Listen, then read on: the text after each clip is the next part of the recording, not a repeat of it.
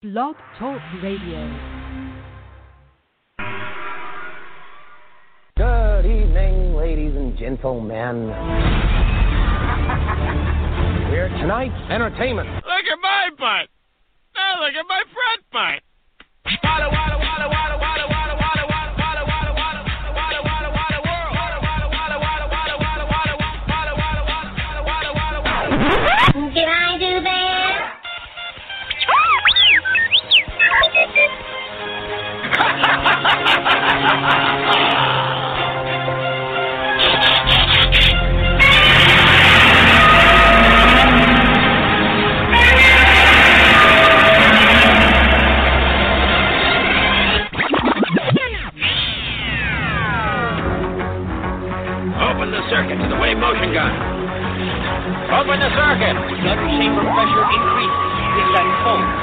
Ship's energy is now in the wave motion gun. I doubt anyone here would recognize civic virtue if it reached up and bit you in the ass.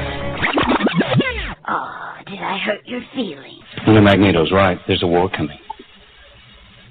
You sure you're on the right side?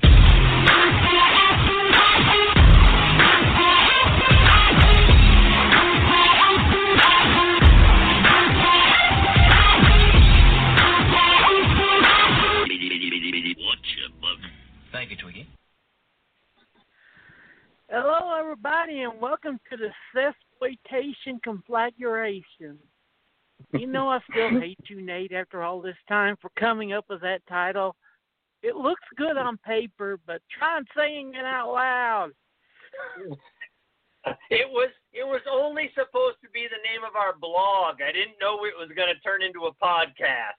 I didn't know you were going to have to say it out loud every week. Uh, And with us is uh, fa- writer for Horror Hound, uh, filmmaker, famous podcaster, uh, all around man Dude. about town, JK. You're killing me here. You're killing sexploitation. Confi- is that what you said? The sexploitation configuration. Is that true? Conflagration.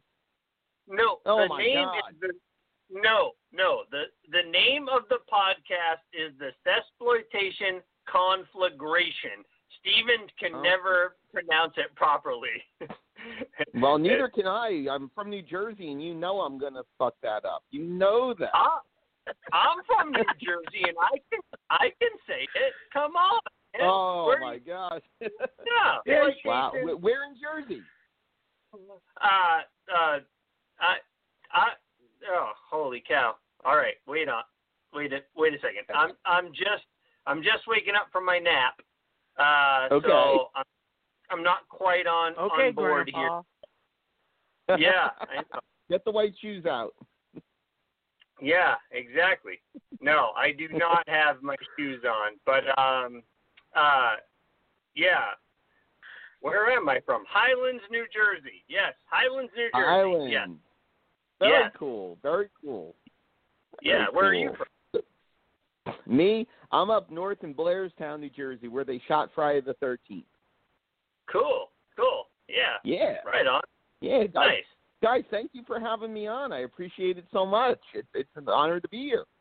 Well, yeah. thanks. and thanks- what, what what is this thing that you're doing that you is needing uh, help promotion with uh, the series that you're Oh. doing with the is it with a school? Well, it, you know what, Steve? I'm glad you asked that because, you know, I have been all, for the last decade. I've really been ingrained in horror. For anyone who reads Horror Hound or has listened to Horror Happens Radio or anything else in between, um, for me, it's been something that I've very been very passionate about. So Montclair Film in Montclair, New Jersey, which is a huge hub uh, for film festival films, for a lot of artistic cinema, educational programs, community service. They went out and they're expanding their virtual roster of classes and lectures and showcases. And they asked me to go ahead and jump on the beginning of 2021, starting, I believe, February 21st, for about five Sundays in a row, and basically have a discussion forum Sundays at 7 p.m. for Netflix horror. So basically, those who join the class, and there, there's a fee for it, but they join the class, they'll be able to talk with the filmmakers and the creators behind it in a nice discussion forum for a good hour. So anyone who's a fan of of horror, of Netflix, of film festivals, it, it's really a great thing, and that's why I wanted to jump on with you guys because it's something that's out there and it's gaining a lot of traction. And I wanted to succeed at Montclair Film because Montclair Film is such a great platform for it, and horror is such an incredible cinematic art form as we all can attest to. And this is an opportunity for people to jump on and talk with the directors, the actors, the people behind the camera about it. And anyone who's heard of Horror Happens Radio, listen to the program, knows the kind of conversation they're in for. Informative, you know, uh, clever, and really out there to unwrap and scratch the surface and dig deep into a lot of these films. So it, it's coming up. It's Montclair Film, and uh, it's coming up the end of February. So it, it's it's it's going to be a great time. It's going to be a really cool time for horror fans. Oh, cool. Is there any titles that you can drop that you're going to be uh, showing? Absolutely, I can I can give you at least one. I have a handful already Okay. confirmed for it. Um, when it comes to it, one of the people I've followed for years, and I want him to be a part of Digging into the Darkness, which is the title of the lecture series through Montclair Film, is Padraig Reynolds, who currently on Netflix has the film Darklight, which was a huge festival hit, played Fright Fest among many other uh, film festivals in 2019, and of course, you know, Rites of Spring, the aspect of Open 24 Hours, which came out this past year, guys. You know, he's going to be one of the guests that are going to be a part of the series. Now, keep in mind something. When you commit to this, it's only five Sundays for one hour, uh, starting at 7 p.m. East Coast time to register for. It runs only 75 bucks. That's 15 bucks a class to be able to talk with these filmmakers, to to really get in depth with them and learn about the craft, learn what went into it, and be a part of it. And he's one of five of them that are going to be a part of it. And we have a couple other films we've already confirmed for with guests. And when you look at something like this, especially with Padraig guys, you know, he is someone who who for the last 15 years has made some of the most impressive, frightening, and definitely well constructed indie genre films that you're going to find. Starting off with Rites of Spring, way back when. I mean, this guy is is a wealth of talent. He's very personable. His film Darklight is currently on Netflix, and it's really an interesting take on a lot of different social issues. Um, very female focused and a really unique monster that's a part of the film. So there's going to be a lot to talk about during the hour as part of the series. Cool. Yeah, Yeah. that sounds yeah, yeah, that sounds really neat. Yeah, kind of funny for me. Yeah, Yeah.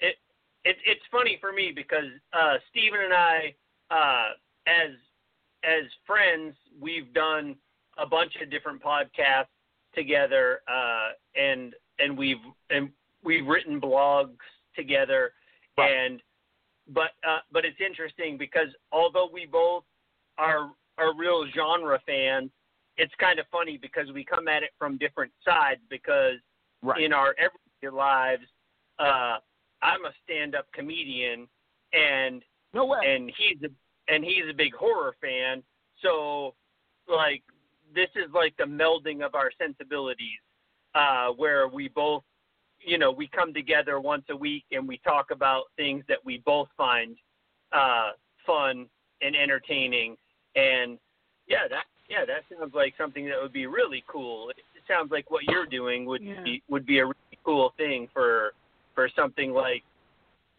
again like something like what Steven and I would kind of Yeah. Well, yeah. Yeah. Well, you know, Nate, it's it's interesting you bring that up, and you know, you see it with your program, the melding of your two styles, and how well it works when it comes to discussion on a variety of different cinema genres.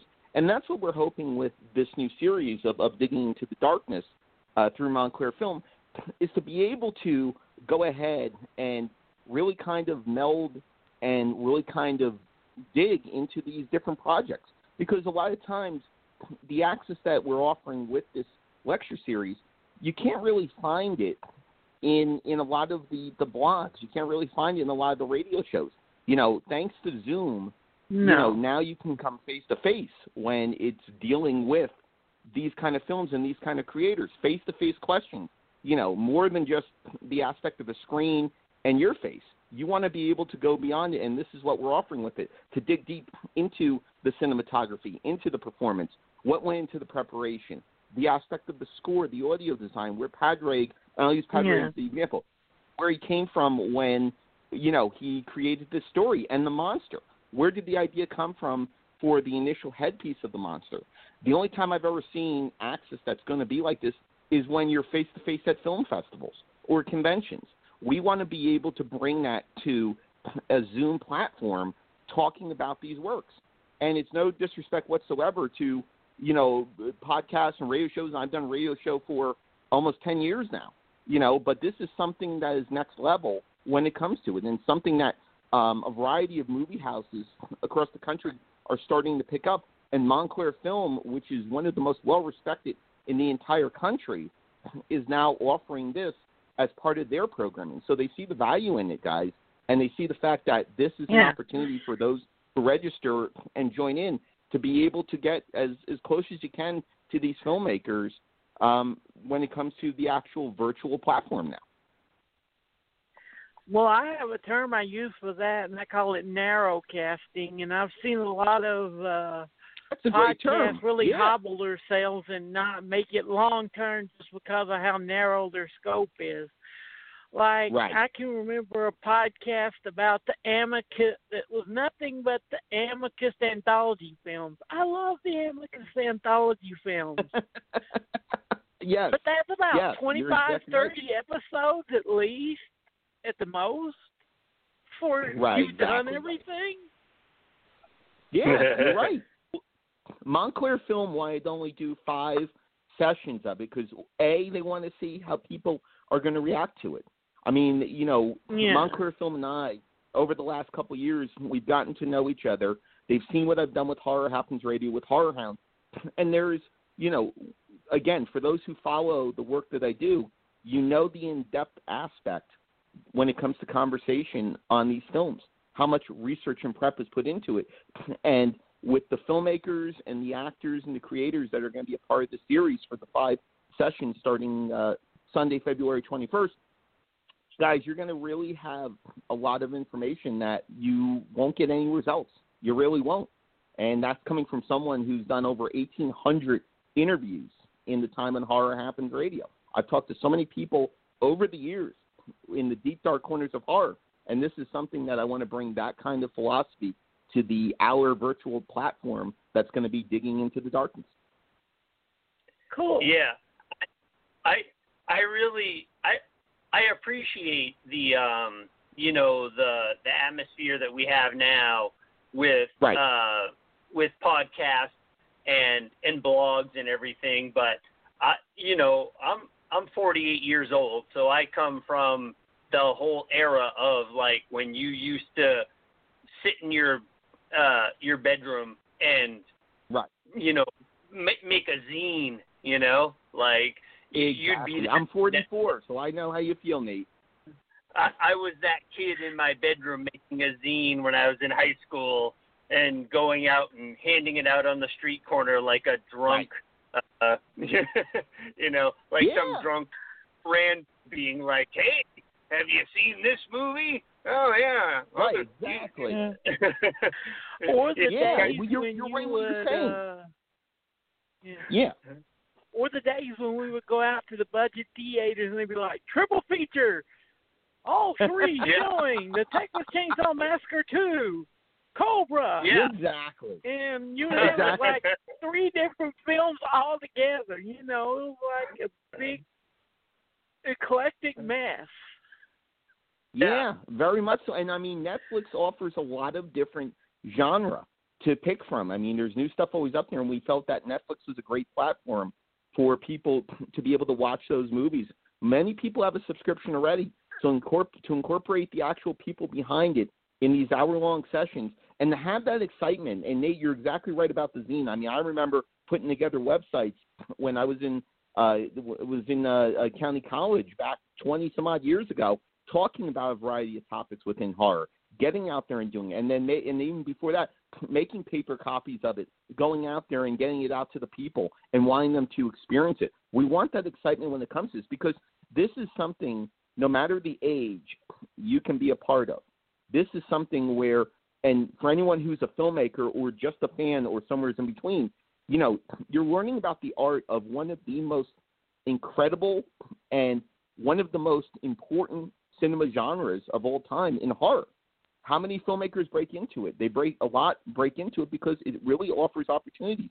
And Padraig, again, for a great example, you know, starting back in 2011 at Rites of Spring, he was someone who broke into the industry and has produced, I want to say, five films, maybe more. I don't have it in front of me, but he's produced a number of feature films and is a wealth of knowledge. And he grew up in the same time that Nate, you and I grew up in, Stephen, you and I grew up in, and that's what we want to see. We want to see that that crossing of generations.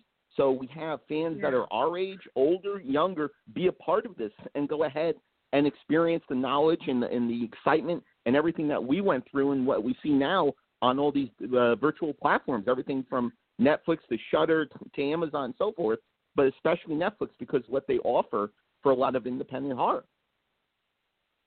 Yeah, yeah, for sure. Plus, uh, back then, well, more, yeah, more back then. That they do it nowadays still, but not as much as when horror would be the sure that would help the medicine would go down. First aid movie, horror film. First film Right. about, you know, racism. Guess what? Right. Horror. Right.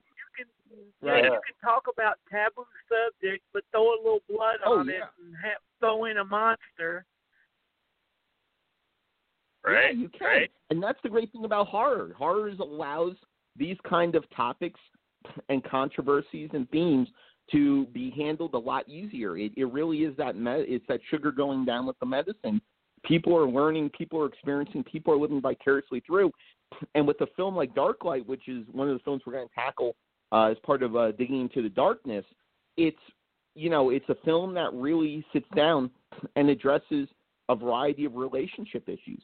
It deals with the aspect of family problems, but it's wrapped up in a nice gooey center of a monster and horrors that happen in the home and the aspect of really cool visual effects. So there's a lot to it that's all brought together for the viewer out there and then to discuss as part of the series that we're going to have through Montclair Film. Nice, nice. Yeah, Yeah. and, and you know, Yeah, and uh, if, if I may tell Oh. me real quick, it's not all. It's not all as we're talking about. There are some fun films that we're working on getting guests for as part of the five weeks. So it's not just all serious because horror is more than just you know issues brought in on really terrifying, uh, terrifying effects. It's going to be a lot of fun too because we want to make sure that there's a balance to it, so that people again of all generations, all genders, um, all cultures and such come to it and want to be a part of it and not only learn but enjoy the time they're learning, guys. yeah, Yeah. I mean, I've seen horror comedies, horror action films, horror romance.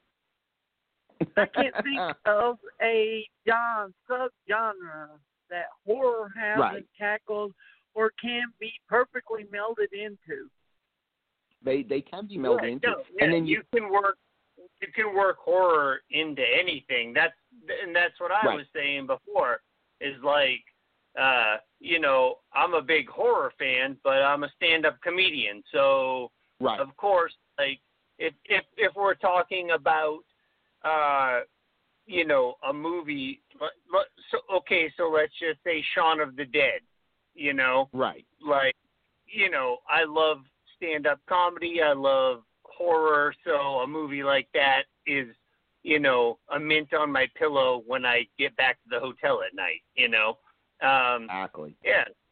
So yeah, Yeah, i mean go ahead yeah. My favorite What was horror Yeah. film of last year is one that I'm I'm still wondering why the hell is it on Shudder and not on Amazon and Netflix both, and that's BFW.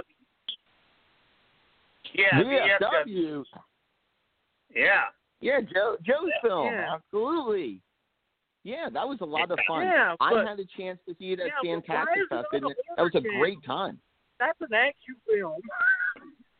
Right, exactly. Yeah. Well, it's so versatile. Horror is so fluid, and it really does encompass so many different genres, or I should say, subgenres of film. I mean, any film, any horror film can tap into comedy, action, drama on top of the more traditional horror tropes that go into it. And again, that's something that we're looking to address because you two guys come from different walks of life than I come from. And this is a, a discussion um, platform when it comes to digging into darkness. You'll be able to ask answer ask questions and really dig into the stuff that were there beyond what I want to have a discussion with the filmmaker on or the actress on or the cinematographer on.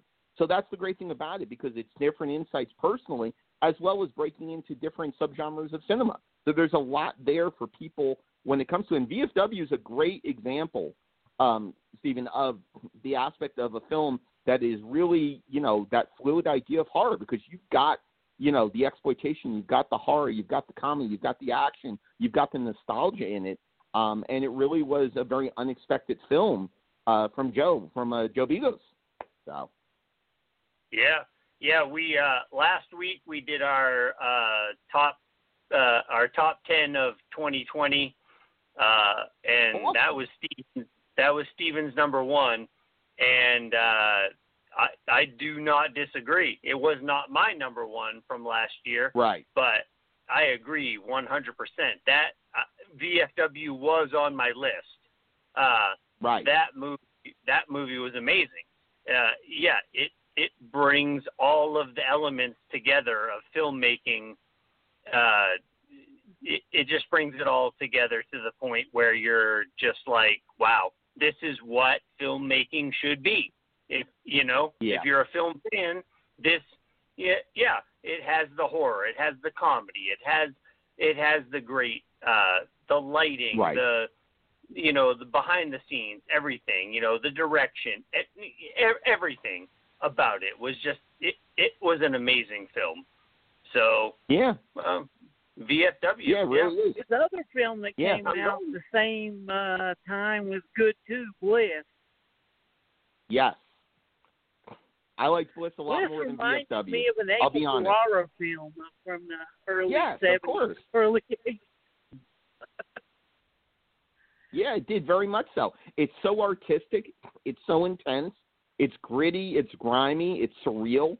It's very different from VFW, yet they still fall under the same umbrella because Joe has a particular style and a particular a particular sense about where he lights, what he wants to do. I mean, his partnership with Josh on the edit and as a producer and as a contributor. I mean, there's a lot of great things that Josh brings to this and Joe brings to this. And for me, I'm a bigger fan of Bliss than I am of VFW because I enjoy more of that artistic, gritty, and grimy horror than I do more of the nostalgic throwback horror. I would have probably enjoyed Bliss more if I had uh, just rewatched uh, the uh, Abel's vampire film right before I seen it. Gotcha. Yeah, that makes sense. Yeah, that makes sense with it. You know, it's it's very hard to be prepared for Bliss, especially that final sequence when when she just when it, all hell just breaks down. It's that culmination to the insanity and the explosion. I mean, it's a tremendous, tremendous independent genre film. Yeah. And what horror would you get to say get a vampire throw a copy at Naked Lunch and when a girl says, How do I learn to be a vampire? And he throw, and the Crystal Walken throws a copy of uh, Naked Lunch, he said, Read this, they'll teach you the universe. Right, right, right. Yeah. Well, um, I know this is gonna go. This is this is gonna go down hard, but uh, I've mentioned this many times on the podcast before. I do not care for vampire movies, so you two can continue talking about it while Unless the they adults got a Yeah, you what? once we're talking about it mm. stays away from the B word. You know, I have to I have to agree with Steven, Nate, and I don't understand why. I mean, don't get me wrong, I'm not the biggest fan of vampire films myself, but Bliss is really a unique vision. I mean, let, let's be honest about this, and I know Joe has talked about this. I mean, he was he was high as fuck directing this and creating this. This is the the, the lead female character is Joe, and the all the different stresses he's gone through in his years out in Los Angeles. He's talked about this at a variety of different film festivals, so this isn't a secret or anything. And the last time I saw him talking about it, I believe was Overlook a couple of years ago um, down in New Orleans. But it's you know you have to look at the vampire subgenre as more than than sparkles and prettiness.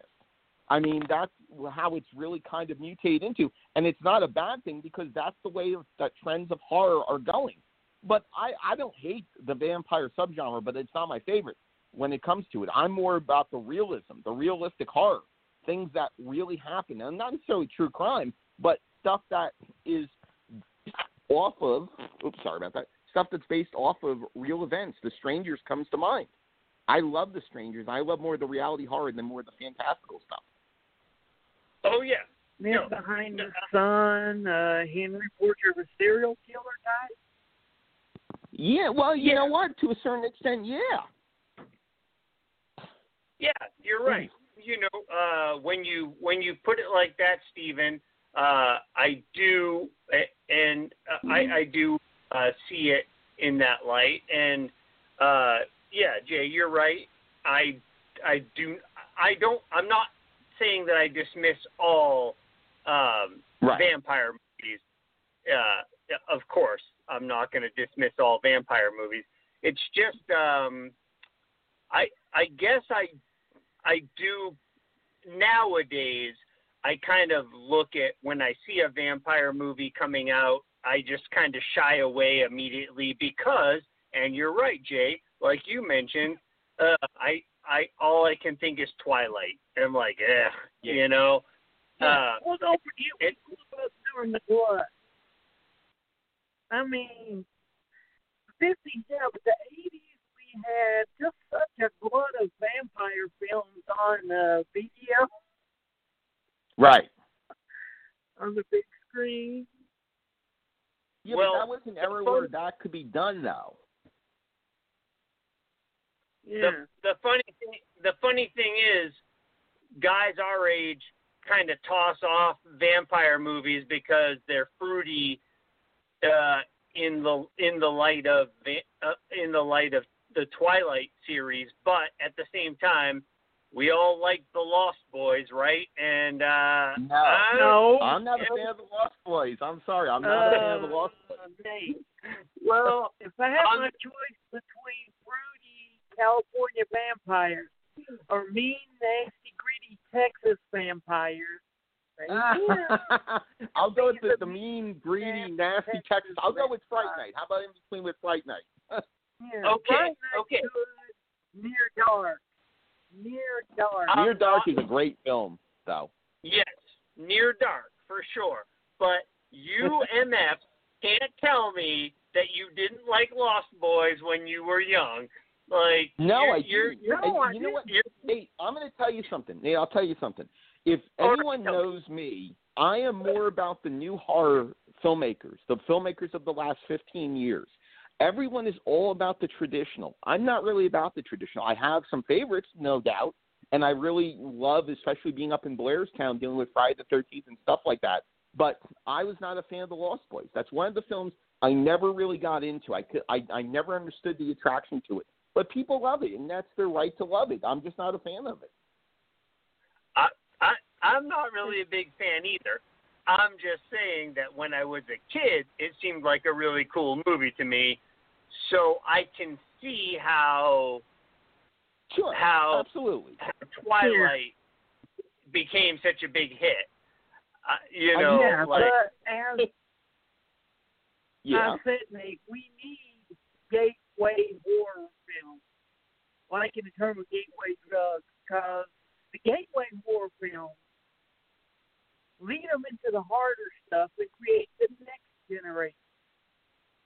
well, oh, for sure. doubt. Are you Like all me? the yeah, for sure, I agree. fans who hate Scream. I'm like, no. If it wasn't for Scream, we wouldn't have had this generation of horror fans. Yeah, I agree with you wholeheartedly. And someone who comes from Blairstown, New Jersey, with Friday the Thirteenth. I mean, you hmm. look at that, and you look at Halloween, and you know, you look at a handful of the slashers of of the late '70s into the early part to mid part of the '80s. You know, it, it's really a doorway for a lot of fans. It really is that gateway. But then you look at something like Mr. Boogedy. I mean, Disney Plus is out there, and they did a whole thing for their Halloween uh, during the month of October as part of Disney Plus. And something like Mr. Boogedy, with the supernatural aspect, even though it's a family film, was really a gateway for me uh, when it came to it. The the I don't know the exact year, but Fear with Ally Sheedy, that was a gateway one for me when it came to the aspect of serial killers. But guys, I started off very young with Faces of Death. When when the parents were around, we popping in those films you shouldn't watch. I started off with that. That's one of the first films I can remember watching. So you know, it's it's different gateways for different people in the genre and fans of it. Yeah, yeah. Um, I talk about this all the time on our podcast. Um, right.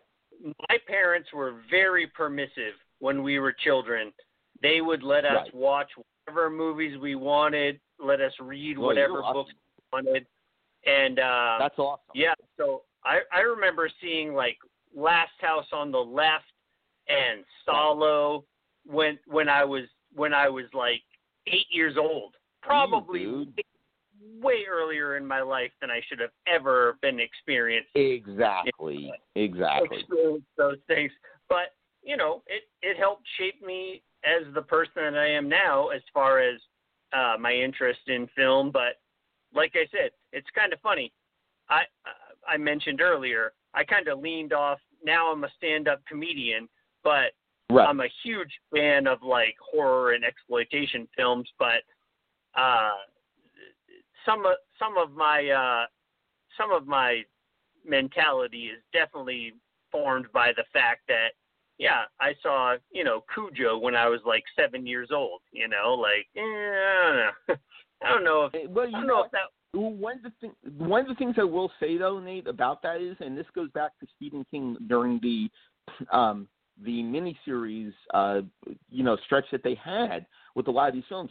There was a lot of Stephen King back then with the miniseries that really influenced me, and and you know, I'm not a big fan of the re, you know, the remake of it, both parts. I think part two is way better than part one, but you know, the '95 Tim Curry character as Pennywise and that miniseries I think is far and away superior. Why? Because when you deal with something like that, especially for me as a horror fan at a younger age, you know, it was on TV, it was right in front of me, and I was able to be there with my family to watch it. And that's one of the things that I, you know, when it came to doing this series, digging into the darkness for Montclair Film, I wanted to make sure, even though the films we're going to be looking at are over seven, you know, we recommend, you know, age 17 and over, you know, a lot of these films are out there on Netflix now. You have a subscription, just like it was in the 90s when it came to these miniseries with the horror. And anyone really can sit down and watch these films and be a part of this discussion, you know, registering for it. You know, this is something, this is a great time, Nate and Steven, for horror fans, uh, no matter what you're doing. You know, you got all this content out there now and all these different websites and platforms and streaming uh, and uh, streaming uh, uh, avenues. I, it's absolutely incredible now, and it's really kind of harkens back to when we were kids, just more on a virtual platform now. And that's something with when I thought about working with Montclair Film, I really wanted to embrace with the films that were on Netflix because I want that younger generation to learn more about it. Maybe you have a filmmaker in in the process. Maybe you have a journalist in the process. Maybe you have a podcast host in the process. Maybe you have a fan in the process. You know, that's that sees these films and gets to know these filmmakers and talent through a you know something like Digging in Darkness, and they turn out to be us talking about it years later on a very Yeah. very talented podcast. So it you know it's really amazing how it goes full circle when it comes to it. Yeah, yeah, for sure. That's what I Um, miss about uh, not getting to go to the Knoxville Horror Film Fest. I always love the best part of it is getting to see stuff that I really wouldn't. If I just look at the trailers and stuff, I'd be like, eh, it looks like the same old thing. Like exactly. Uh, the Clovehitch Killer. Right, right. Like Right. even William Well, that's why I admitted that he screwed up and not putting so that in a prime time slot because he didn't expect it to be as good as it was. Yeah, exactly right. Well, you know what? One thing I learned this year more than any other year, Stephen, was that IFC Midnight, Yeah. for anyone who's listening and wants to watch some of the great genre films of today, with majority being the new filmmaking minds, uh, both both uh, female and male, that are coming up, go to IFC Midnight because IFC Midnight far and away blew the doors off of any other platform this year when it came to quality horror storytelling. And again, horror is very fluid, but IFC Midnight blew the doors off of it. And The Clovehitch Killer is another example because that's an IFC Midnight title. And it's incredible because you, it's so unexpected, Stephen. And I, I think we both can agree with that. But the Knoxville horror lineup was amazing that year. And I was lucky enough to be in the features jury. And I know a lot of people hated the Field Guide to Evil through Alamo, through Drafthouse Films. I loved it because except for maybe one short, I thought it was a great combination of, of global horror storytelling that really encompassed a lot of different stuff we had never seen before. So I was all on board with it. In Knoxville, I, I can thank William enough for putting together that lineup, and I only wish I could have been back there in 2019. Yeah, it's just sad how he's always scared for the festival. He's like, people won't like it, people won't like it. I'm like, oh hush, they always do. Well, it's a business, man. It's a business, just like us. If we didn't work our jobs and we didn't end up going after and making money, would we be able to do this as well as we do? No, probably Yeah, not. I'm Same talking about on the day of the festival when people have already bought their tickets. You know, Right. Yeah. Well, people are tricky like that, dude. You you know, and William's always going to worry about that, just like any other festival programmer is going to worry about that. Yeah. I think the best one I've seen with a full audience, Jay, was uh, Crucible Four, and I went to it to watch the audience, not the movie, because I'd already seen the movie. You know what? That's a that's a good one, dude. And you know what? That's the best because I there are some films over the years I've seen so many times because you know going to a lot of festivals. I mean, at one point I was averaging about twenty plus festivals a year, and I was very lucky and very blessed to do that. But but one of the for me, it ended up that Train to Busan at Fantasia was the one for me. It was the best experience I've ever had in a full house screening. And then when I went to see it again in Toronto at uh, Toronto After Dark, like three or four months later, I actually watched the crowd. And Stephen, that's the best when you've seen it and you watch the crowd for all the reactions. That's just the best when they do that. Yeah. And that people So, that- it really, really is the best part about if you have a festival close to you in anything, just the atmosphere. Yeah. I love it, man. I love it. Nate, what about you? Yeah, I no, I I I think it's great. Uh yeah, I like I will go to a festival and intentionally go to a film that I've already seen just Right. to watch the audience.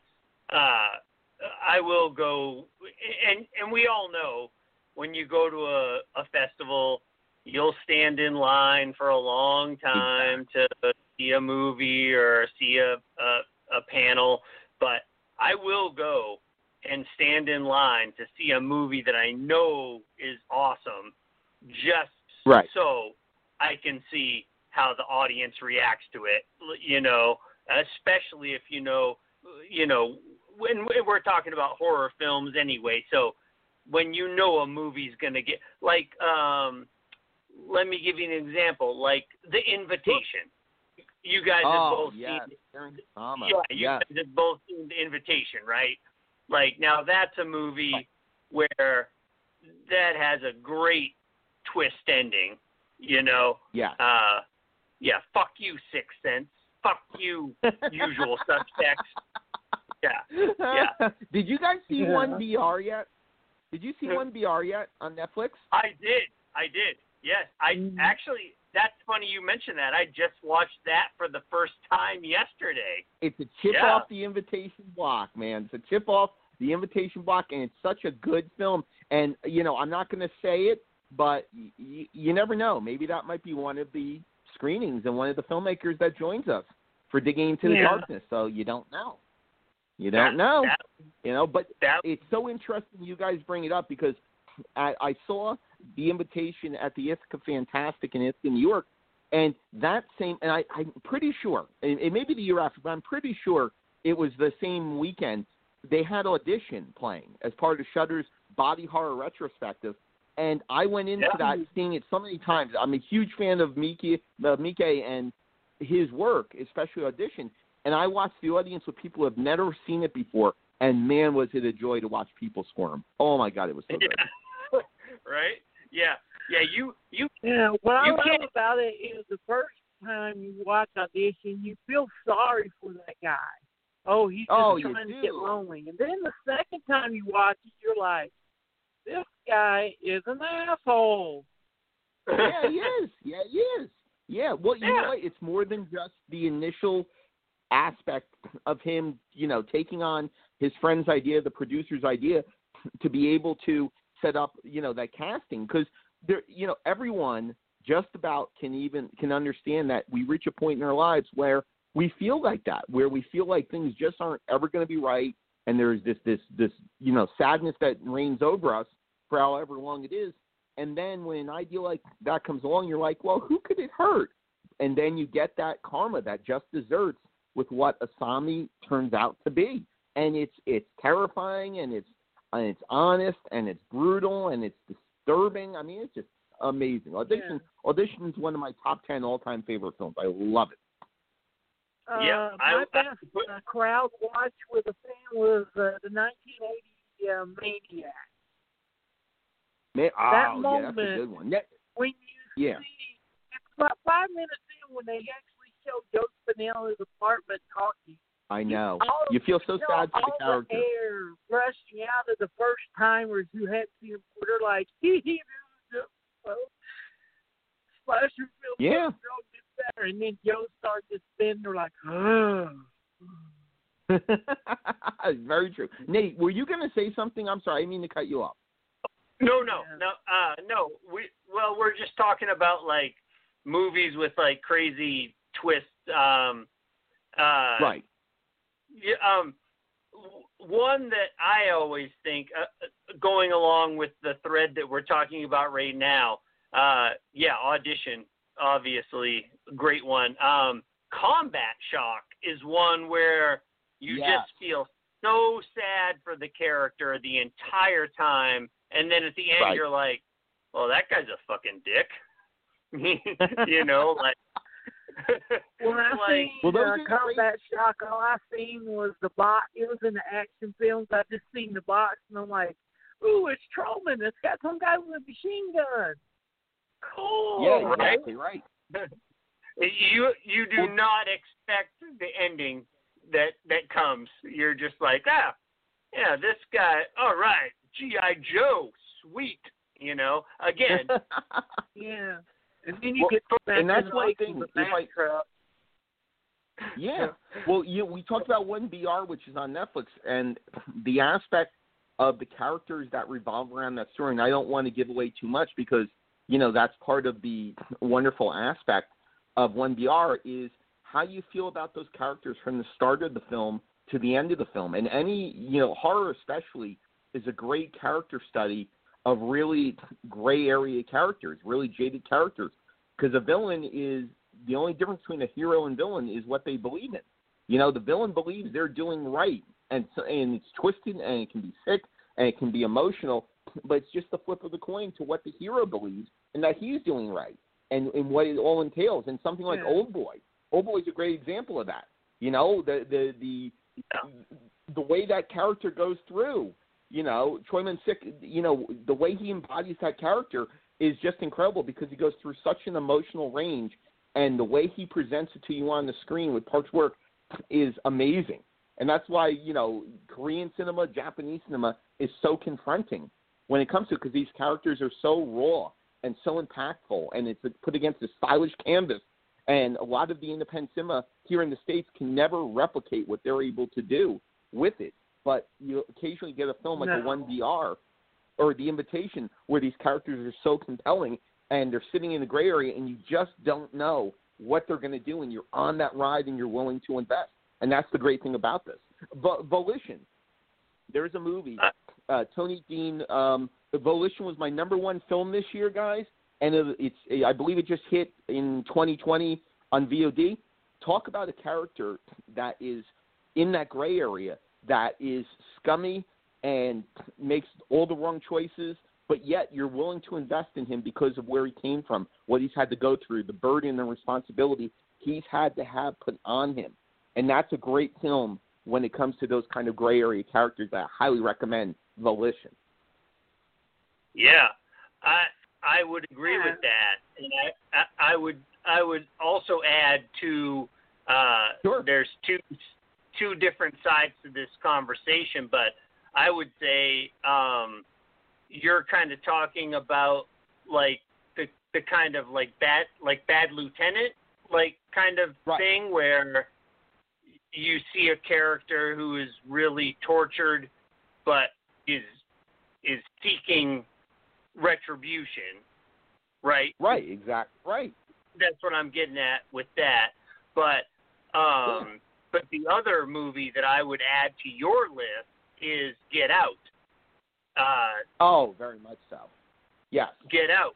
Yeah, would would be a real it it it doesn't fall in line with the whole uh characters seeking retribution and and falling behind due to their own inability.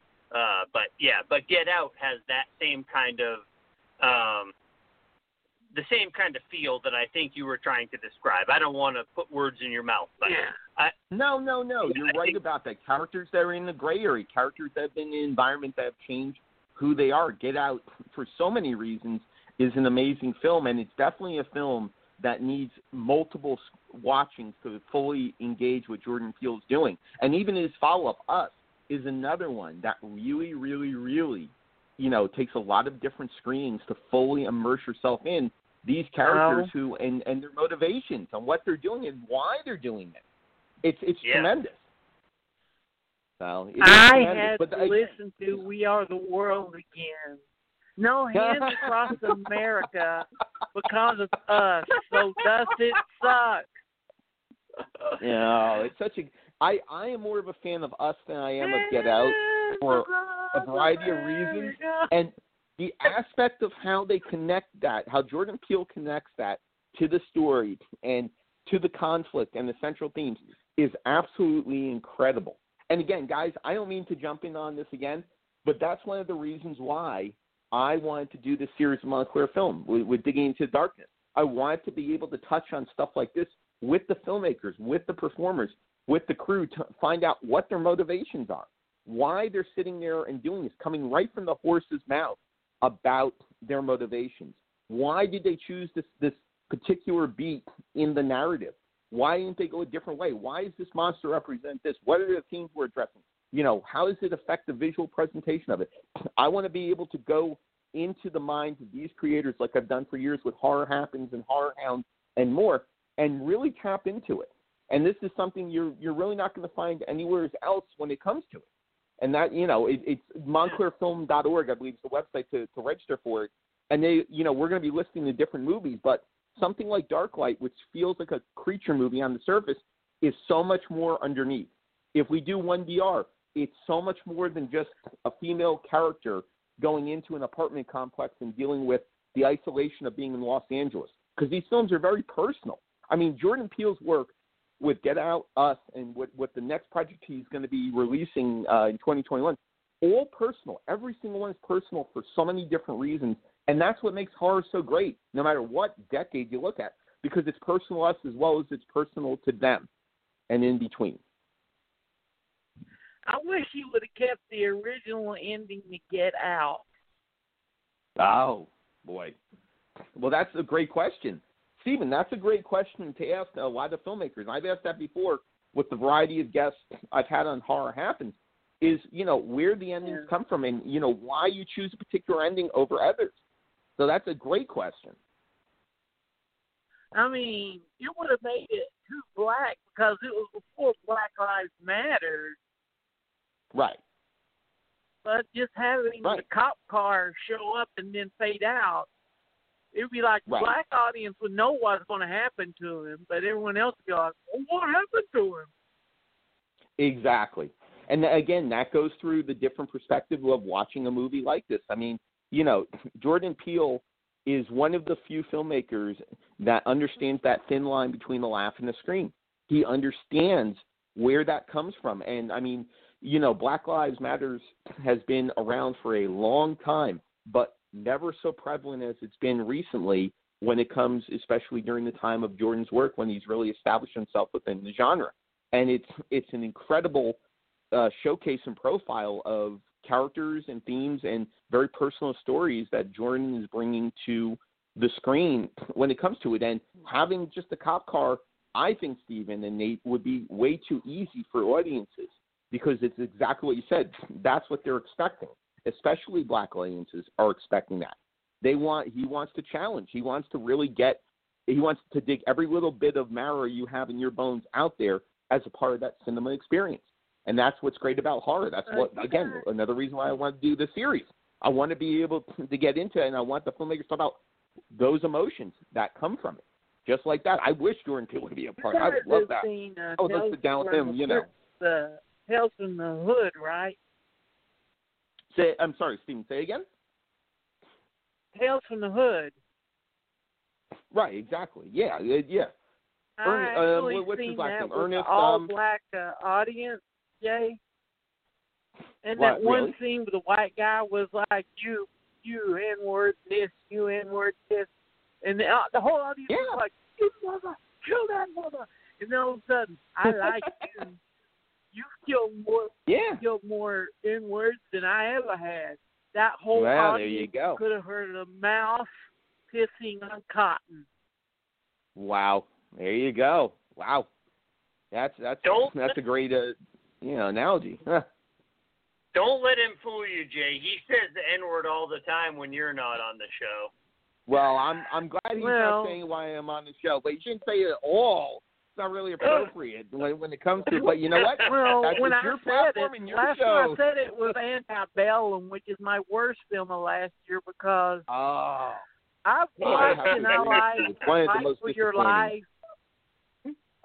I've watched in our Well, you know what? Fight for Your Life and Goodbye Uncle Tom. And when you look at Right. a movie and say that movie is more racist than those two, there's a problem.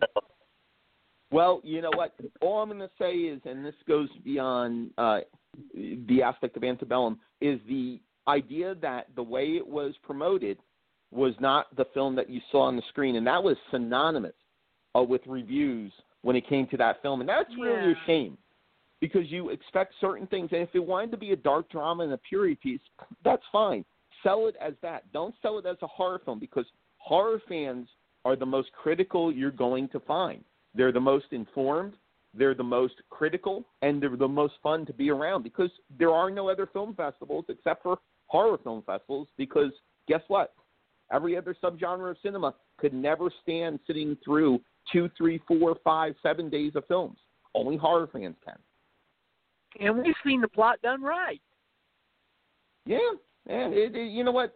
You know what, guys? It, it comes down to promotion. It comes down to the way the editor cuts it. And you know what? For a film like that, I had expected a lot. I came out exceptionally disappointed. For me, it's on my disappointment list of the year. I was talking with Alok uh, Mishra, who was a producer on 1BR, and we started to, to tap into our most disappointing films, and that's one of the ones for me that was on there.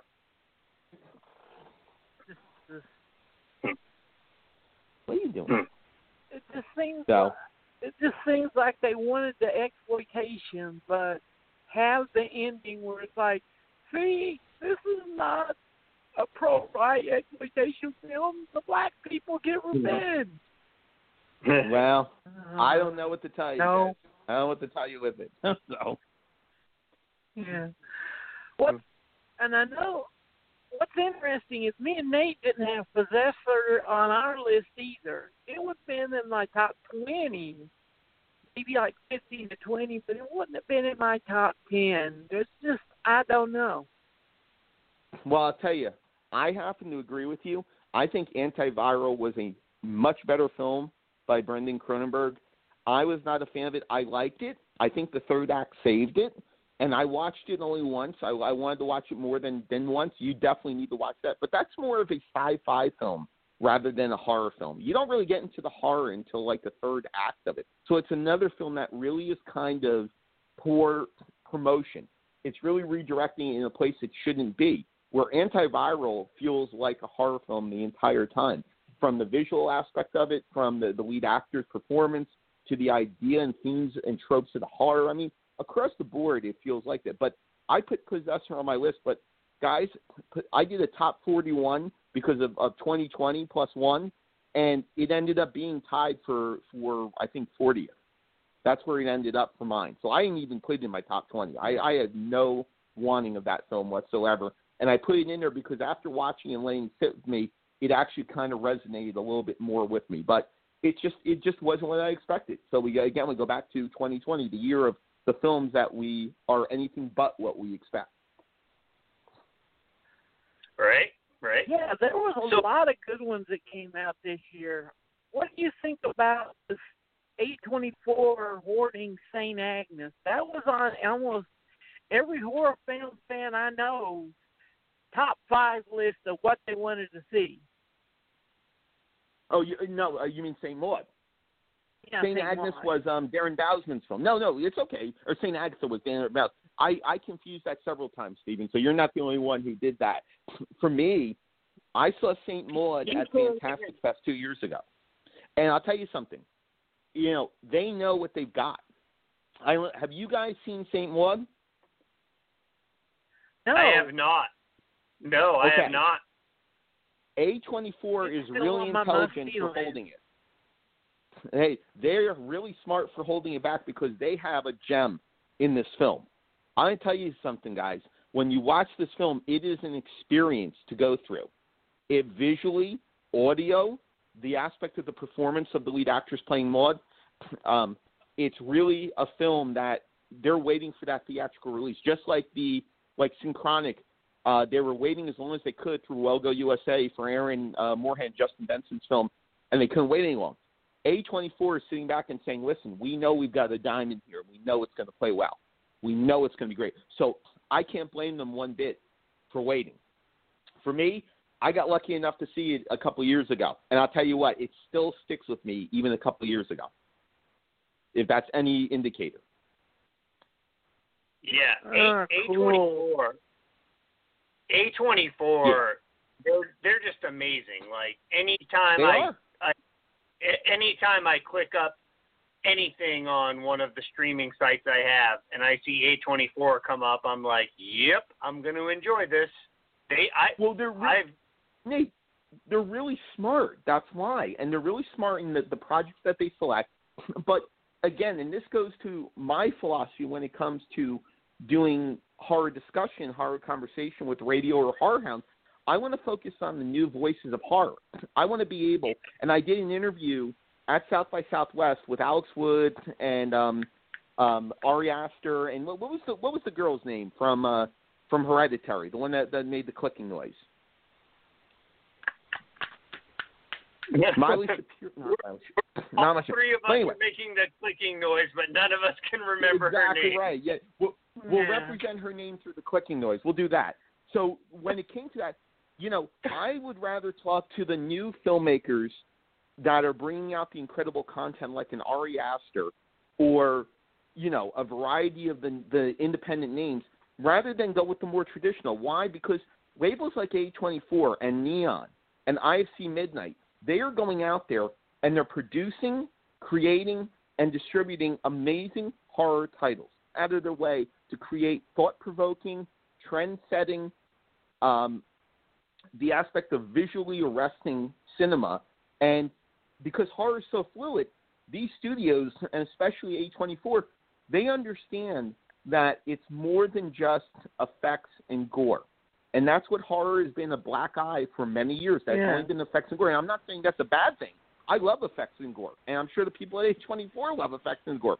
But the problem is that we've moved into a different time. And I don't want to use the term elevated because I think that's a bad term. but we've moved into a time where the cycle of horror has changed. And a studio like an A24, a Neon, an IFC Midnight, just off the top of my head, those kind of studios are creating the next generation of cinema that not only fans will learn off of, but filmmakers will learn off of. And it'll open the door for filmmakers to really step forward. And that's why they're holding back St. Maud, because St. Maud is one of those films that really goes out of its way to just get under your skin and take you on so many levels with the themes and narratives of this character and the the the, the, the torture that she goes through. And I, I mean, I don't even want to say anymore because it's so arresting. I'll use that term again. But A24 does that, and they know to find those stories, those writers, those directors who are going out there and making it and bringing them on board. What? Who else is going to give Ari Aster what? What was it? Three hour cut? Three and a half hour cut of of Midsommar? Come on, no one. but A24 knows what it has, That's and that's the most bottom people line. Have sense. I say that again.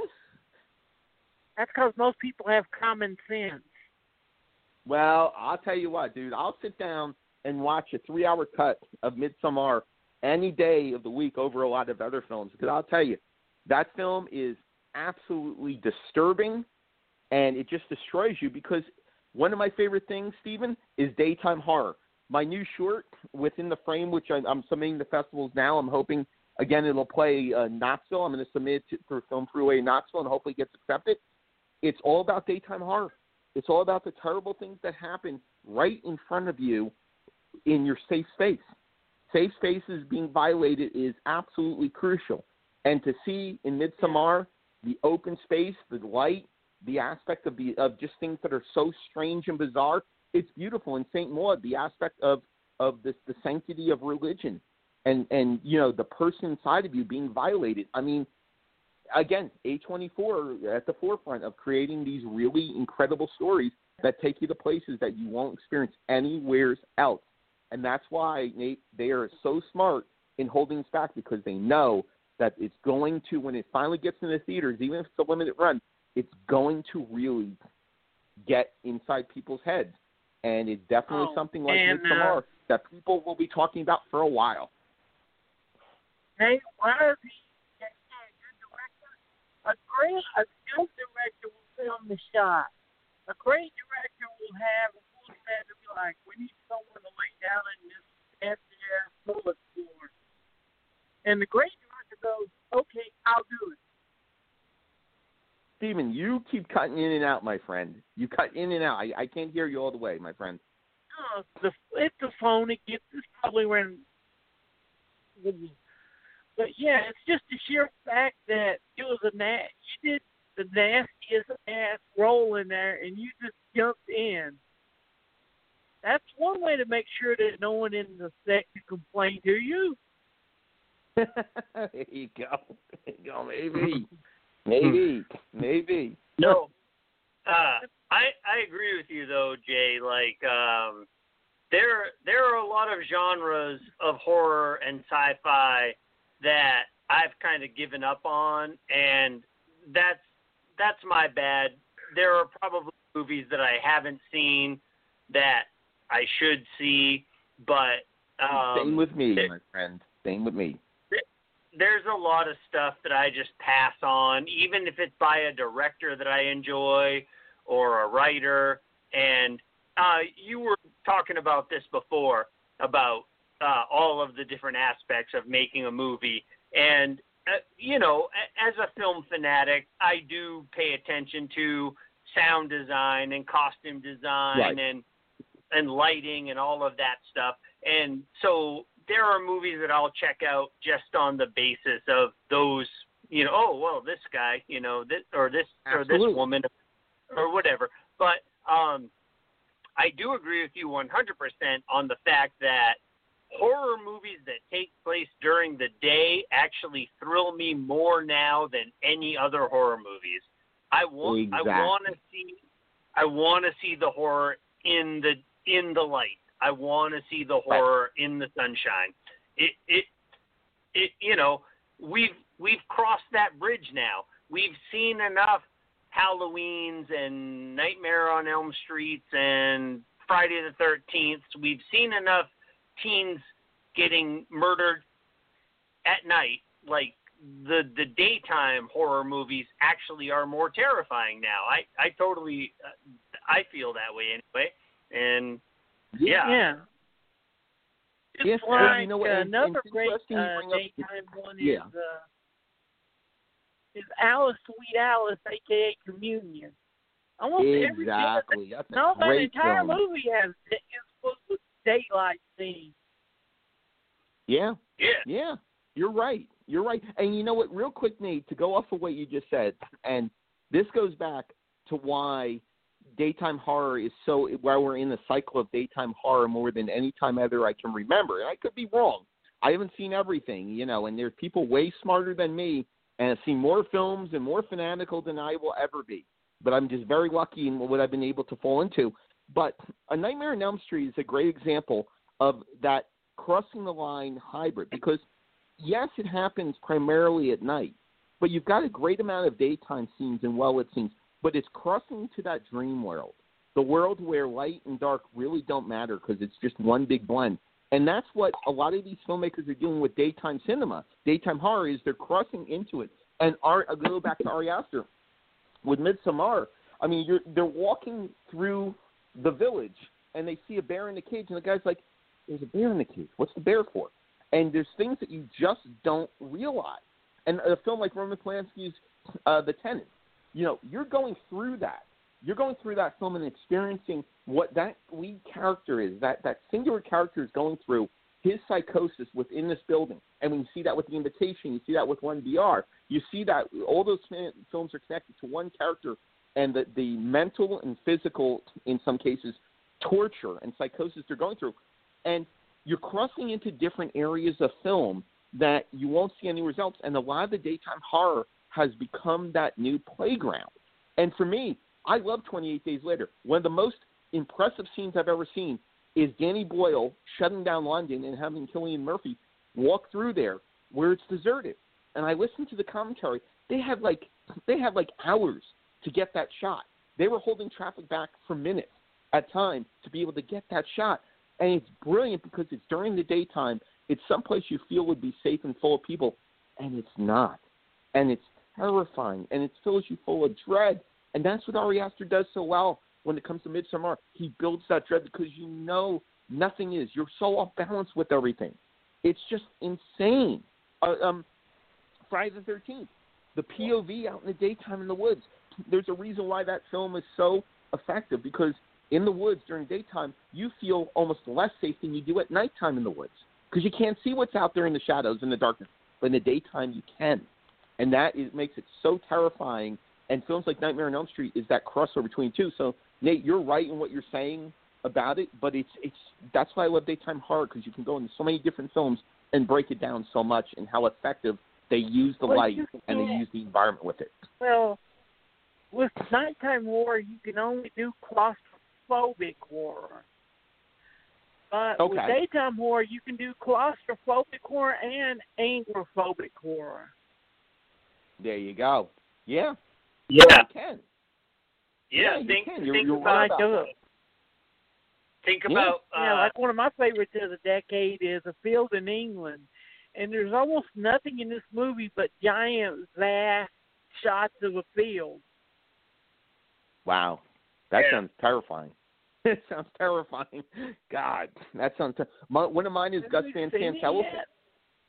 No, I haven't seen it. No, I'm always looking for recommendations. You know me, Steven. Oh, you got to watch A Field in yeah. England. That movie is amazing. Yeah, you got to Okay, watch A I'll Field check in it out. England. It's like a cross I'll check it between. Alejandro Jodorowsky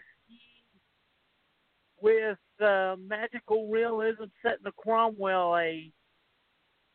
Wow, that sounds really intense. Holy crap. If, Okay, If, if I'll Joe, check it out. If Joe, if Jodorowsky ate uh, more acid than usual and made a movie, uh, he would have made a Field in England. yeah, Mushrooms. okay. There you go. Shrooms. A Field in England is a mushrooms movie. They even have that Oh, on the poster, God. man. It feels like a, Man, maybe that's why I've never seen it before. That says take a trip. There It's you like, go. I'll take take your word. trip I'll take your word to the on field. that. oh my God, that's so funny. That's so funny. Uh, Oh God. a couple of movies that I think really make good use of the daytime horror uh, aspect. Halloween. I mean, we see Michael Myers in Halloween multiple times before the night falls and he actually goes on his killing spree. You know, right. like that. That's a really good one uh, for daytime horror. Yeah. Um, Yeah. like like Steven said, yeah, uh, Field in England, an amazing uh, horror film that takes Wicker place Man? mostly mostly during the day. What were you going to say, Steven? The Wicker Man, which isn't, which Midsommar doesn't rip off. That's and another Wicker. Wicker Man, Right. which is definitely yeah, Wicker Man, which definitely fuels uh, yeah, which definitely What I think a lot of people don't realize is that the daytime horror, maybe not in heavy doses like what Ari Aster has done, but daytime horror has always been there. Because I mean, we're scared of what's underneath the bed by nature. We're scared of what's in the closet. We're afraid of when the lights go out. But during the daytime, in the shower, for example, the lights are on in the shower. You know, Psycho. There's a reason why that scene of Psycho is so successful because there's nothing. You see everything and that's terrifying when you see everything and that's more real. You know when we go through real trauma we see everything. We're not blind. We see everything that's Yeah. going on there. And that's one of the great things about it. But you're right about halloween. Jaws. I mean just go to jaws. How many we don't Yeah, see the the but honeymoon it's out killer. in the daylight. What, say again? Yeah. The honeymoon killer. Steven, what what was the one you said? But i'm sorry I, I cut you off. I'm sorry. What was it? Oh the yeah yeah The exactly right killer. exactly right yeah the honeymoon killers absolutely absolutely. So yeah there's a whole slew. You could go down the list and do a, you could do a favorites list of all daytime horror. Depending on what your criteria is you Yeah. can put together them with no problem whatsoever you know? And it could just be moments of it let alone the entire film. I mean how terrifying is the strangers when they're driving away in the morning and their masks are off and they're just normal people out there amongst all of us and they just did all these terrible things it's terrifying it gives me chills up my spine right now thinking about it Yeah, if it, I mean, think yeah, think about like the original Friday the Thirteenth ends in the morning, right Right, the exactly right. comes up, you know, and and Mhm. that that's actually that's actually kind of something interesting to uh to think about. Uh, the end of Friday the Thirteenth, it's it's first thing in the morning. Jason jumps up out of the water, uh, Right. and then think about the end of the original Nightmare on Elm Street. They they Right. ride away in the car, which is uh, conspicuously, uh, inconspicuously, or rather, uh, Freddy in some version of a car. I guess I don't know, Well, but well, Yeah. they always resolved, guys. They always resolved that the daytime was the safe time when it came to it. You got through the horrors of the night. You got through all Right. these terrible things. Your daytime is your sanctuary, and that's what makes certain films, certain horror films, no matter the decade, more appropriate than others. I mean, you look at the film. Let's look at Scream, for example. No, let's look at Last House on the Left. Last House on the Left. Okay, how much of that film is shot in the daytime? I mean, the the disembowelment scene. I mean, you you read about the things of how how you know, traumatized and how they had to take a break after they did that disembowelment scene, but it's done all in the daytime because why? That film Yeah. reflects a lot of the terrible times, the the aspect of the war, and a lot of a lot of a lot of the stuff, man, is just done during the daytime. Even the gritty stuff is done during the daytime. I mean, there's no. How what about um, many, uh, Threads? Threads. I just watched Threads. How much of that is done during the daytime? I mean, that's Yeah. a, a terrifying film. Mm. And plus, how many films like Last House on Your Left would have had the in-shot development showing Oh the yeah. the bad guys just so disgusted with defeated with themselves. There's just like Yeah. nothing left inside of them. Right, exactly right. And and and for some it gets worse. What about funny games? I mean, funny games is primarily within doors, but it's well lit. It's definitely a film that shows you everything, and that's the great thing about horror. That's the thing I love about horror. Is a great horror movie. You know that nothing good is going to come of it, no matter what happens at the end. You know that it is going to be bad the entire time, and there's no way to escape it. And that's the great thing. That's why I love The Strangers so much. Strangers, you I know it's someone not that got end well. Uh, yeah, I knew someone that got pissed off at Funny Games because of the remote scene. They said the movie cheated. Really? I love Funny Yeah. Games, man. Funny Games is one of my favorite films of all time. I I haven't watched it in a while though. I have to revisit. Oh, I do too. Well, it, it helps that it's the same Well, director. Criterion put out know? the original version, I think, last year. Yes, I got it for Christmas. I got it for Christmas, Stephen. I'm so excited to crack it Oh, open and watch. it. I'm so excited.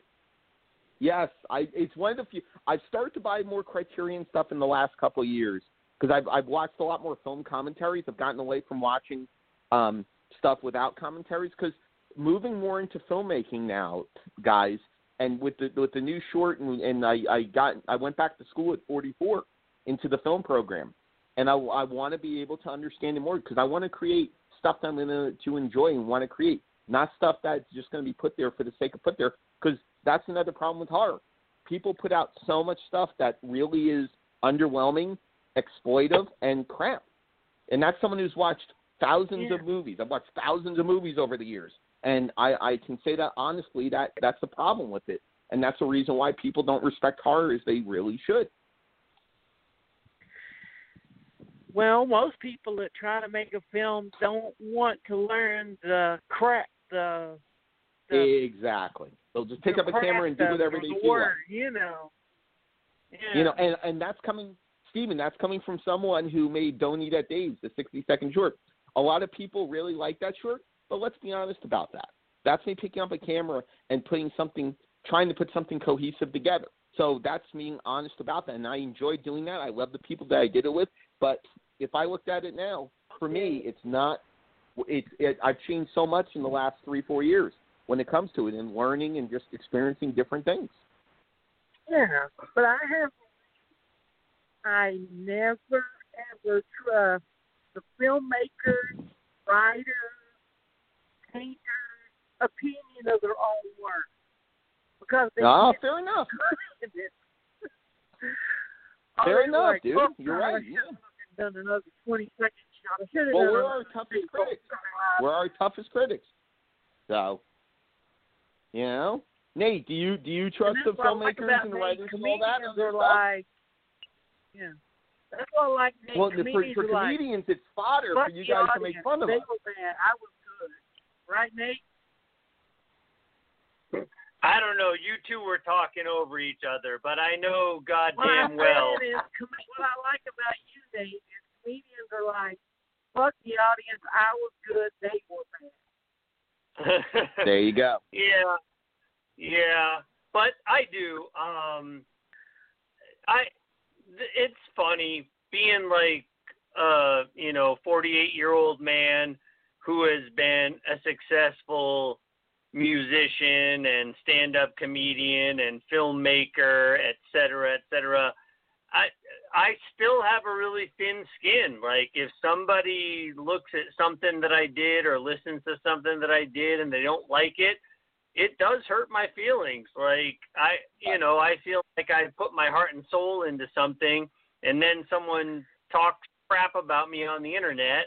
I i do it it does hurt my feelings uh you know uh, and I, that's kind of a rough thing to reconcile with you know i mean i'm married to a beautiful successful woman and my day job i i'm very successful at my day job so Right. I kind of feel like, you know, I mean, we have a nice house, we have cars, and you know, money in the bank, and all the toys that we would ever want. Uh, you know, I, I don't feel like I'm wanting for anything in this life.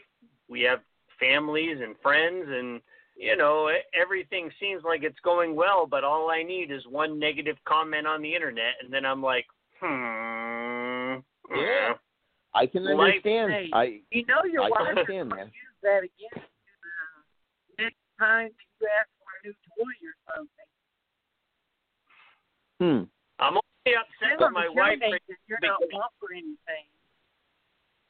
I'm only upset with my wife right now because she wants to sleep with you, Stephen. Oh boy! Wow. I think I think I Oh, think we good need Jerry Springer right in now. No, no, No. no. I'm just fat. Wow. Jay, I don't need I don't need you to Jerry Springer this. I need you to Maury this and make sure that Stephen is not the father. Wow. Okay. Well, I don't think I'm into that kind of cinema, but okay. You know, it's it's, it's definitely. If Uh, it's on Jerry that's- Springer, can I will say it's the first time I've ever been asked to do that. buy baseball cap and grow a mullet. there you go. Go. Oh wow.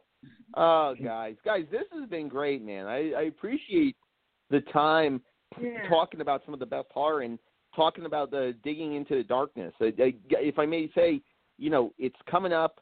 It's starting uh, the first Sunday, or I should say February 21st, that Sunday, for five weeks in a row, uh, all Sundays, 7 p.m. for an hour on the East Coast. And you guys can go register at montclairfilm.org. It's a small fee to join for the five sessions, and it's well worth it because we have a lot of great, very creative people and great people revolving around the films which are going to be announcing, including Darklight with Tad Grave, Tad Rag Reynolds, excuse me. And uh, you know, it's going to be a great time. But you know, you guys have been fantastic. I've loved having this conversation.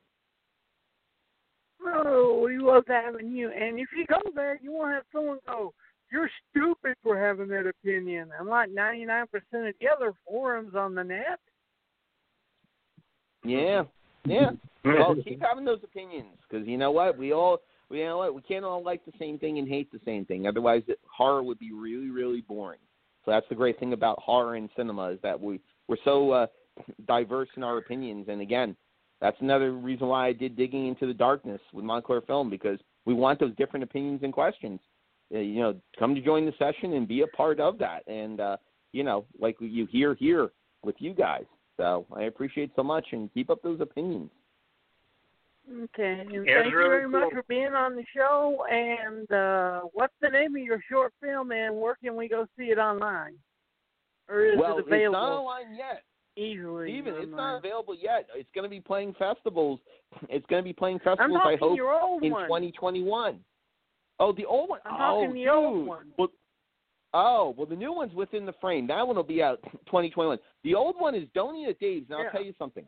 It's coming out as part of the compilation 60 Seconds to Die Part 3. You can pre-order it on Amazon now uh, on DVD, and it comes out March 16th, and it's a collection of very talented filmmakers from all walks of life, all different favorite genres of horror. And Donny at Dave's is one of those 60-second shorts.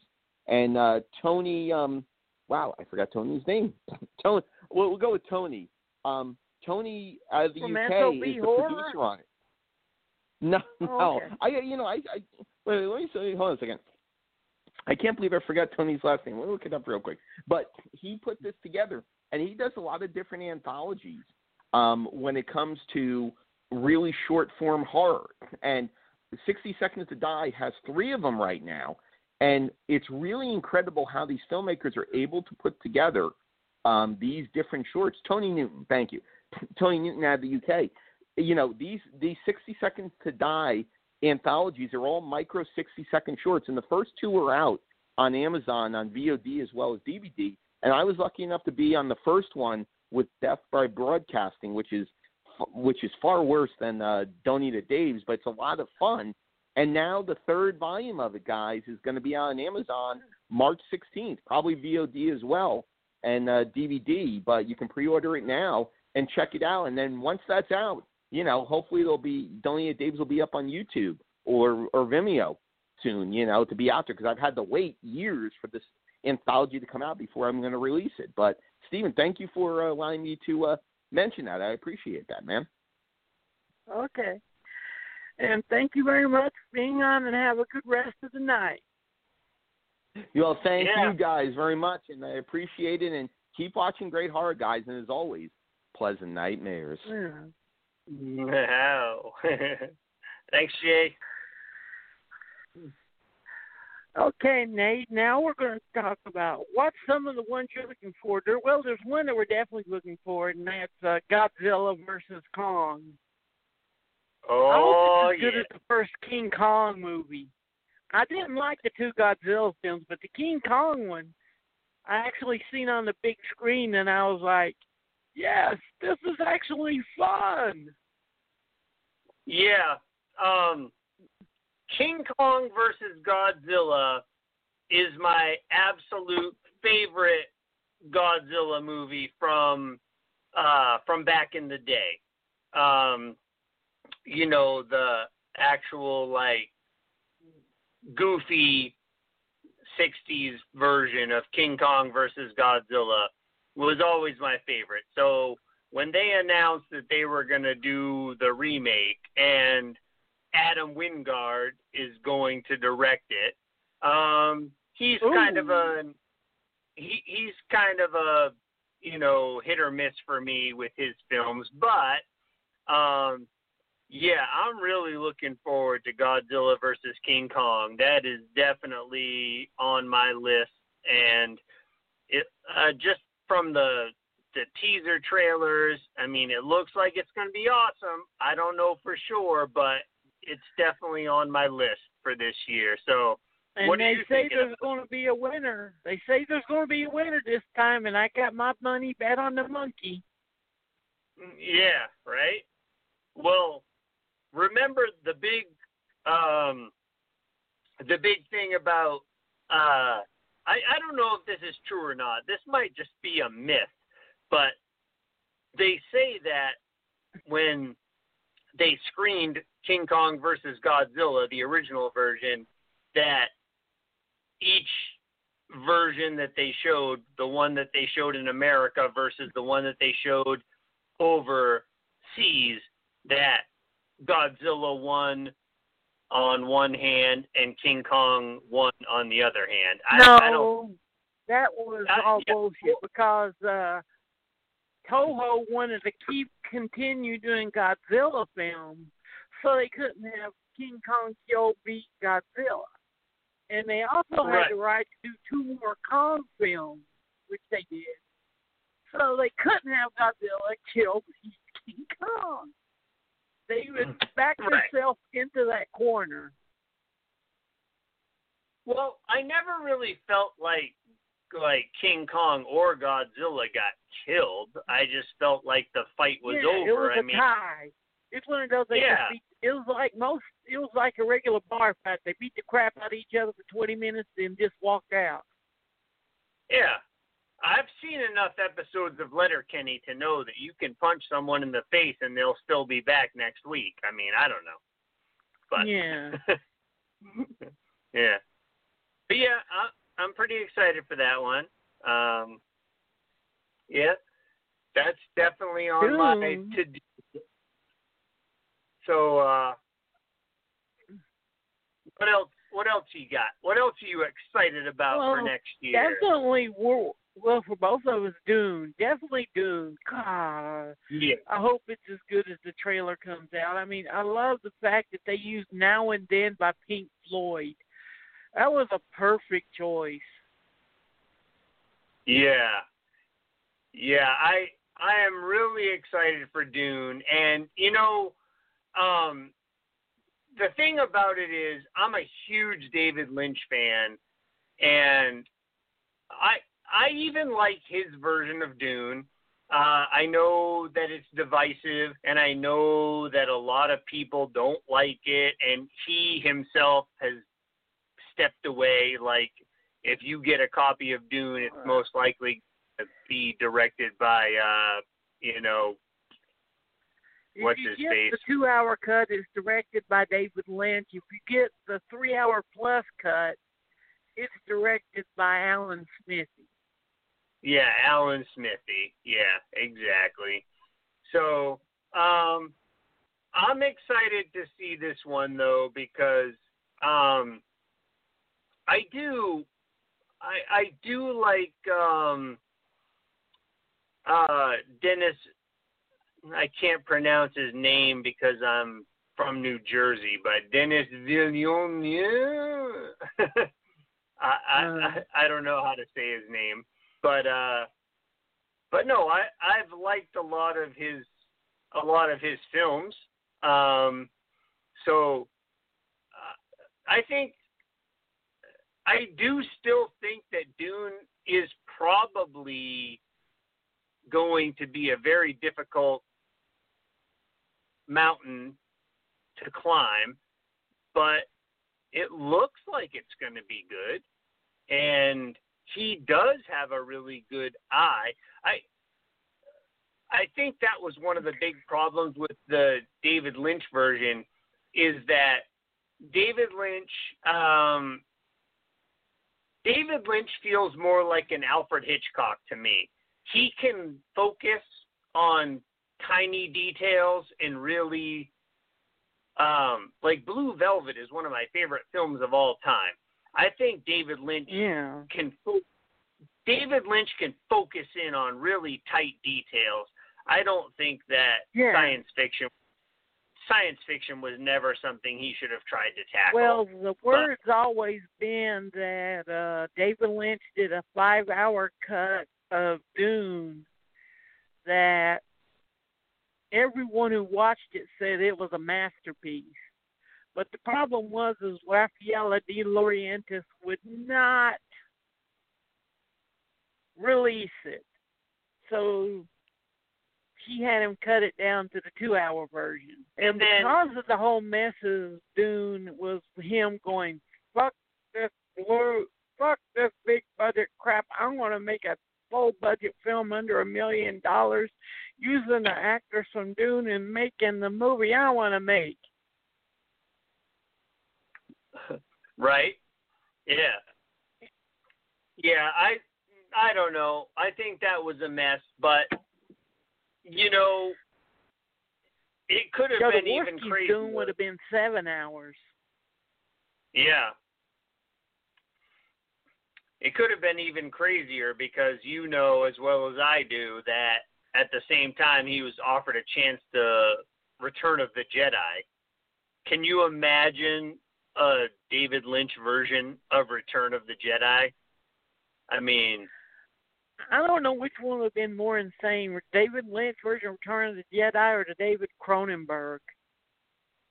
yeah. Yeah. That's true. I forgot Cronenberg was in the running as well. Yeah. But Um, the TV version of it with uh that came out in the nineties I didn't like. It was too orange, too cheap, and just ugly looking all around. Mhm. Right. Now, but this version of Dune has a good chance because, like I said, again, I'm horrible at French, but uh, Denis Villeneuve, I don't know how to say his name, but uh, well, his cut's going to be six hours, two three-hour movies. Yeah. Right. Well, that's the way that Hollywood is going nowadays. They I mean, they cut all movies in half. But I think his version will be good. You know. Yeah. Um, well, if you've read Dune, it's a very, very, very, very, very dense book. oh yeah. Oh yeah. No, I yeah, I have a copy of it and I have read it multiple Yeah. times. Yeah, it's a it's a dense, thick book. But I really like uh I really like uh Villeneuve's version uh Prisoners, uh his movie Prisoners. I think that if you look at Prisoners, you can see that he has the technical detail to put on a spectacle like Dune. Um Yeah. and you know, I, I know this seems kind of like a leap of faith, but if you watch Prisoners, which I think is his best film of all the movies that he's done, I think if you watch Prisoners, you can see that he has a a real nice eye for not only detail but background effects and uh, lighting and you know there's a technique there that he has already perfected. And this movie's what? When did prisoners come out? 2012 2013 Yeah. i mean that Yeah. movie was was a long time ago. So i think i think he can nail it. I i think he can nail it. And like you said if he's breaking it up into two different films uh which is the like i said which is the you know the nor- the new normal for for films of a longer length. I I think he can do it. I, I'm looking forward to Dune. Dune is my Yeah, number one five. the biggest problems I had with uh, David Lynch Dune is Feyd-Rautha supposed to be Paul's main rival in the movie, and he vanishes for maybe 45, 50 minutes of the freaking movie. Yeah. Yeah. Well, like like we were saying before, though, you know, eh, David Lynch will be the first one to tell you that, yeah, okay, so he he put in a six hour cut of the film, and the studio was like, nope. So then he put in a four hour cut of the film, and they were still like, nope. And I mean, it came down to the point where you know as well as I do, and maybe some of our listeners know as well, that they had to put out a glossary of terms so that people who were coming to see the film could understand what was going on. And things. I was talking to Abby Oh. about this. Yeah. Yeah.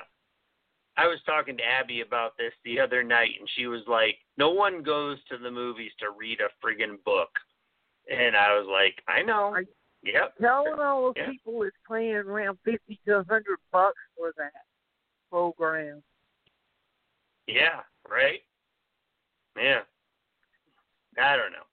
But yeah, let's see. Dune's programs up there. Uh, definitely, I think the most expensive was the original 70 millimeter showings of uh, Apocalypse Now for 1979, the Roadshow engagement. Yeah. The roadshow version of the Hateful Eight booklet is getting pretty expensive. So, uh, what did you get me for Christmas, Signed Steven? one. The eBay oh, ones I seen are just eight bucks. oh, only eight dollars. Yeah, So, what did you get me for Christmas, Steven? Same thing I got you last year. Same thing you got me last year. Yeah, So, an, and the same thing your uh, in-laws got you for Christmas. Oh, ouch! That hurt.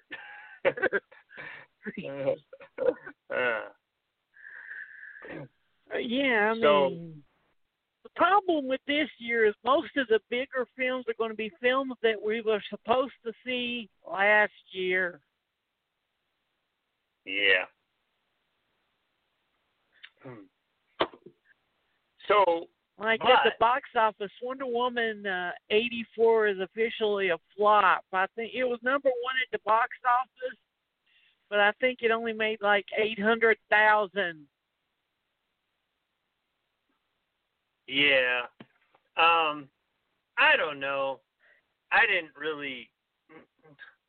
I don't really care for it anyway. I mean, uh, I I watched I watched the Marvel uh the Marvel movies and I watched some of the DC movies, but I got exhausted by it. I mean, I'm I'm already tired of the Star Wars universe at this point. It's like I get what they're going for, but all this stuff is just too much for me at this. You know, I mean, come on, man. I'm But almost they got- fifty. They got like 23. I think they got like 16 shows they announced before Christmas. Yeah, yeah. They were saying there's There's going to be a Palpatine bunch. show, the Boba Fett show, uh, the Oscar show, uh, Rogue One. Yeah. It's it's tiring and it makes me feel sad because you know like when I was growing up the only things I cared about were Star Wars and GI Joe. And that was it. Like I was not a kid who was just obsessive about anything. I liked Star Wars and GI Joe. And now I'm at the point in my life where I'm like, can Star Wars just go away? Please, can Star Wars just go away now? I don't want any more Star Wars in my life. And my brother in law is like, nope, all the Star Wars all the time. I want as much Star Wars as you can give me. And I'm like, okay, I guess. I mean, that's that's your deal, but no, I'm exhausted by it. I'm exhausted by it, man. I know it's one of those. It's like there's too much product. But speaking of David Lynch, one of my most wanted titles ever since DVD, two of my most uh, wanted titles ever since DVD started, has came on, and I've been like, oh boy, oh boy, I've been waiting for these. And then when Severin announced them, I was like, oh, holy shit! And that's Alex de Iglesias' Day of the Beast, which is one of the best Christmas movies ever. right? If you haven't you're- seen it, it's about a priest who finds out that the Antichrist is going to be born. So he has to go out and sin so he can be accepted by the devil so he can get close to the Antichrist so he can kill him. So he uses a heavy metal guy and a TV psychic to help him. Uh, yes. Well, of course, I have seen Day of the Beast.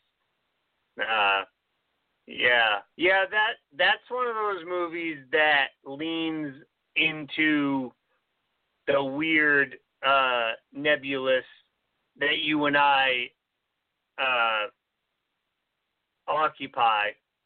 Uh, it's not for everyone, but yeah, if if you like Z grade movies with uh, strange, uh, strange logic and gore, then yes, for, by all means, please watch Day of the Beast. And speaking of David, David Lynch, uh, he did a book. uh, His only, re- his second book adaptation, which he did in the '80s, was part of a larger series of books. You know what those series were? No. The Sailor and Lula books by Crank Griffith. He did about three or four of them, and David Lynch uh, adapted like the second or third of them, which was Wild at Heart. Mm. Wild at Heart is one of my favorite David Lynch movies. I love that movie. And there was a prequel to it featuring the character played by Isabella Rossellini called Perdita Durango, which is finally coming out in the U.S. uncut.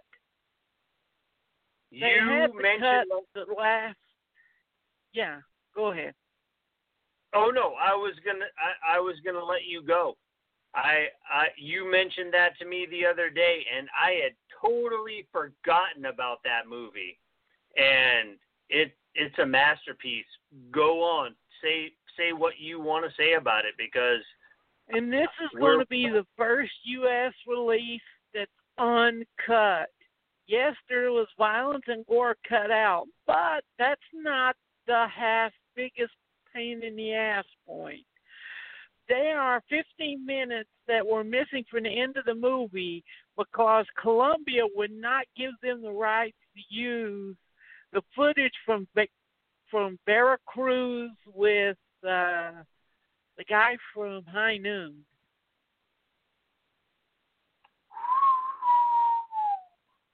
who? And I forget his name, but you know what I'm talking about. Well, you know the part I'm talking about where he's uh uh it has uh the main bad guy tripping and uh watching Vera Cruz on the screen and he keeps seeing uh him uh all through the last bit of the movie.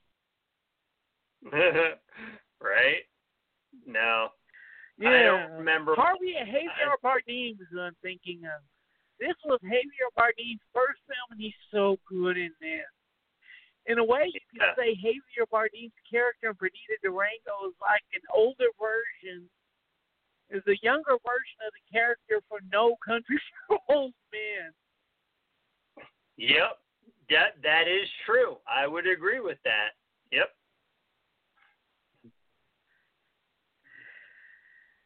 And it has a lot of the characters from the first film. I think it has Sailor and Lou Sailor in it as a cameo. I know it has Santos de Santos and Perdita Durango. And Javier Yeah. Bardem's character is mentioned Wild at Heart. He's like, hey, what Yep. happened to that voodoo guy you was hooked up with? Oh, he got killed. I still miss him. Yeah. Yeah. That movie stands alone. Uh, that movie stands alone from from Wild at Heart, but yeah, it does have some connections in and of itself. It's it's a really interesting film. It, it it's one of those movies that came around, you know, like when you look back over the landscape of 90s gangster films that really, you know, were launched from the uh, Reservoir Dogs, Pulp Fiction era. Huh? You didn't Yeah. think you were gonna get you, you didn't think you were gonna get out of a podcast with me without me mentioning Quentin Tarantino, do you? No. Uh, no. you- no, this is a perfect analogy. Yeah. Yeah.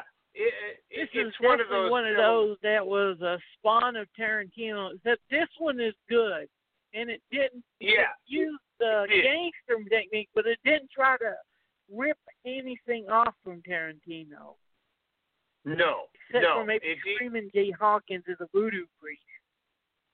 Right. Yeah, you know, that I, you know, I, I make fun all the time, but like there are a lot of films that came out in the wake of Tarantino's success Oh, that that I that I enjoy. Uh, You know, like I don't think the usual suspects ripped off Tarantino. I think um I think a lot of these rip movies off, I'm talking uh, Love and a 45, Truth or Consequences, New Mexico. Destiny Yeah. turns on the radio. Destiny Romeo turns on the Juliet. radio had Destiny turns on the radio had Tarantino in it as an actor. I know, ironic. He was an actor in a ripoff of his own book, of his own style. two two days in the valley. Like yeah, like those those movies are ripoffs. But but yeah, the no. But you're right. That's not what we're talking about now. We're talking about movies that were inspired by Tarantino's success that actually did not Yeah. rip him off directly. And Perdita Durango was one of them. And actually, um, you mentioned that I have. There was a uh, a graphic novel that was uh, based on that story, and I have the graphic novel of it. It it it's really neat, actually. It's a cool cool little graphic novel.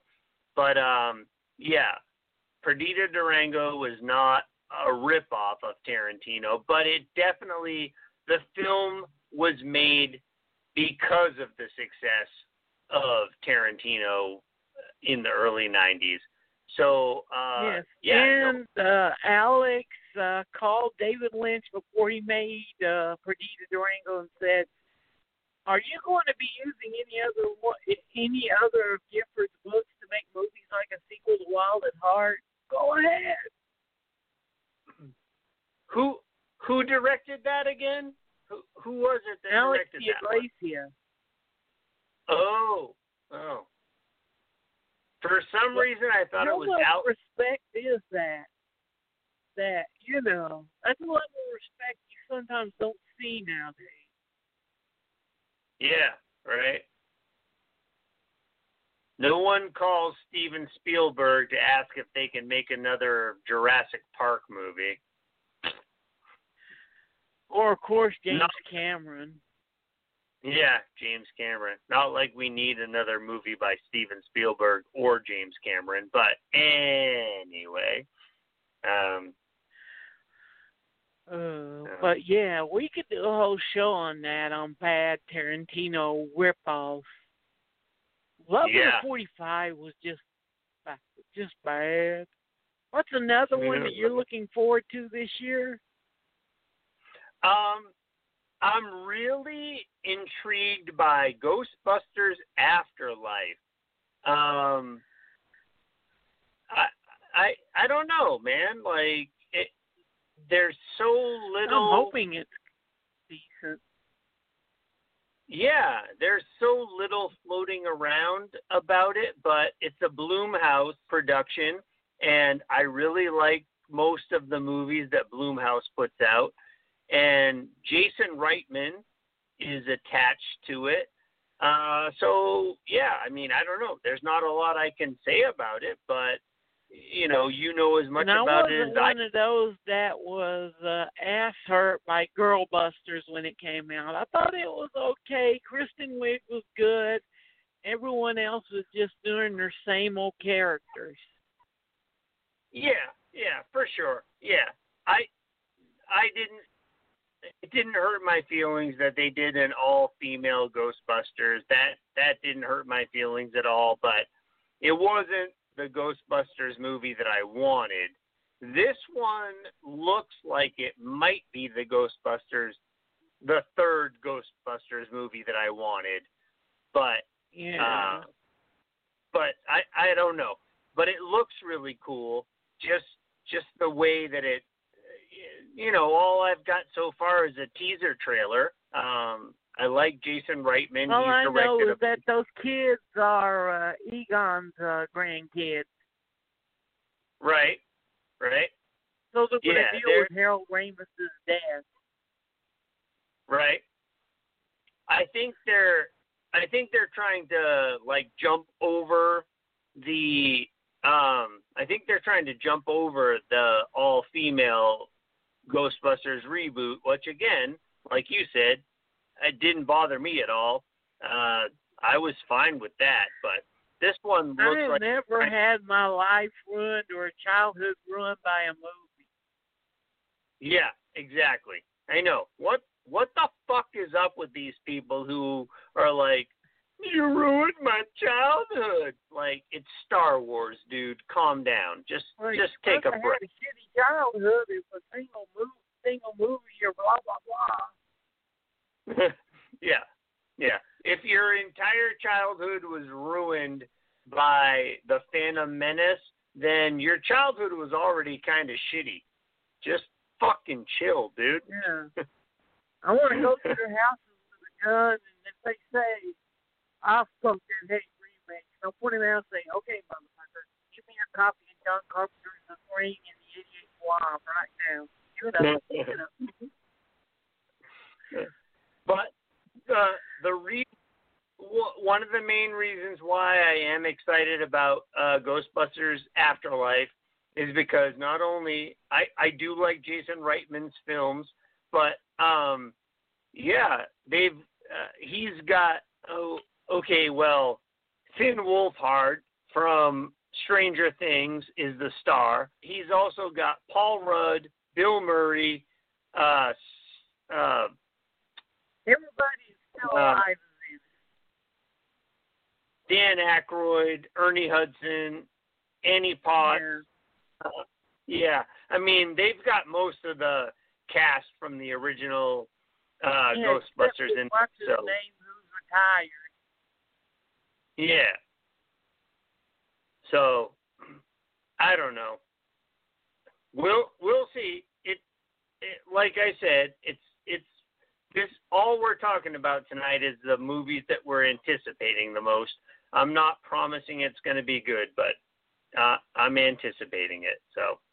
Well, know. I'm promising that Perdita Durango and uh, Day of the Wolf, uh, Day, uh, Day of the Beast are good. Well, yeah, but They're those wacky are as hell, but Yeah. Yeah, I wish I could say these weren't the first time that they've been out for us to get. Right. All right. So what do you got? What what what are you anticipating that you have not yet seen? What do you got? Uh, well, Saint Maud, of course, but we've been waiting for that one for a while. Right. Uh, the one from the guy who did The Lighthouse and The Witch, Robert Eggers' new one about Viking. Yeah. I like It's Robert I like Eggers. the lighthouse. I trust. Oh, I liked the lighthouse a lot. That that was really good. I didn't know he had a new movie coming out this year. Yeah, Tell me he about has it. shot and already done. And he's editing. It's a it's about Vikings. That's all it's known. it's shot. It's done. It's about Viking. It's Robert Eggers. So it's That- probably that's all you got? bizarre as hell. Yeah, that's all that he's released. All right. That's the problem. A lot of filmmakers probably have films done and done, but they're playing it, and the studios are too. They're playing it close to their vest. Yeah. Well, you know, we have to consider that a lot of uh, studios are probably still trying to figure out whether or not we're going to be able to go to the theaters again next year, which we should be able to. Again, uh, I mentioned last week, my wife has already gotten her uh, COVID shots, so we should all be getting our COVID shots within the next few months. So we should all be able to go out and go to the theaters again soon. But Oh, I think a lot. Wait. Uh, yeah, I know. That's that's what that was part of what we were going to talk about tonight is how much we can't wait to get back out Yeah. to the theaters. Yeah. I'll But- be like talking. you. I'll be like, I'm going to the Central Cinema tonight. Wait, what's playing? Cats don't dance. What the hell are you talking about? That movie sucks. Yeah, but it's on the big screen. They're all cool. yeah. I don't care if it's good or not. I just want to go see it in the theater. Yeah, Yeah. there's a lot of films that are going to benefit from that once this dies down. Right? All right. Well, Oh, and of course, there's that book that we're waiting for this year. what's that? What book are you waiting for this year? Once Upon a Time in Hollywood. Oh. The Once expanded Upon a novel Time- version. Mm-hmm. Once upon a time in Hollywood. That sounds terrible. I don't even know why anyone would bother with that bullshit. And I've read his scripts before. I hope to, I feel bad for his editor. Yeah. Yeah. It's one of those. It's like I say to myself, "My God, my grammar is horrible. I've got the worst grammar ever." And then I go look at a Tarantino script. I'm like, "Holy shit, I'm not that bad." right? Yeah, I love the words, but boy, is bad with grammar. you know. And he can't spell. Either. No. No. I know. It's like it's like as a cinephile we all know Quentin Tarantino is my favorite director, but as a professional writer and someone who can speak coherently while drunk, tripping on mushrooms and smoking weed, I am very disappointed in his inability to write coherently. That that that just doesn't seem fair. uh, all right. Well, Well, with about um, five seconds to go, that was a that was a quick show. We got to thank again to J.K. for coming telling us about his projects and talking to us. That was a good show. That was fun. That was fun. I hope he'll I hope he'll come back and join us again sometime. Um my number one movie that I want to see this year, The French Dispatch by Wes Anderson, which got pushed back because all the studios closed, uh theaters Honky. closed, but Honky. what's your what's your number one? No, I'm calling you a honky because there's no one that makes lighter movies than Wes Anderson. Oh, well, I don't mind that.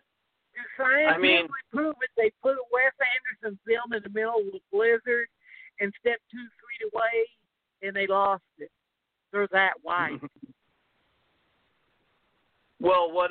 So what am I supposed to call you? The N word? You're white too, honky. no, I'm a stick. I'm a dirty stick, wet sack. Oh, that's right. Yeah, I forgot. I always forget that you're Hispanic. You don't. You don't come across as Hispanic. No, I come across as Tennessean. and yes, that means I have to like everything Robert Rodriguez directs, no matter what. Yeah, and that's and that's why we come together so well because I hate most of the things that Robert Rodriguez directs. So that's why oh, we need to be too. here. I like his No. R-rated action films, and it pisses me off when he's like, "Oh, I'm going to make a PG kid film." No, motherfucker, go make some motherfuckers killing each other, get some of machete. Wait, no, no, let the person who wrote the first machete make it, not you. That new movie that he has out looks just absolutely terrible. It just showed up on Netflix or Amazon the other day. I don't Yeah. remember, but I've never Yeah. been a fan of this kiddie movie. nope, nope, nope. All right. And Well- with that, good night. Stay sane, America, and see you next week. Yes.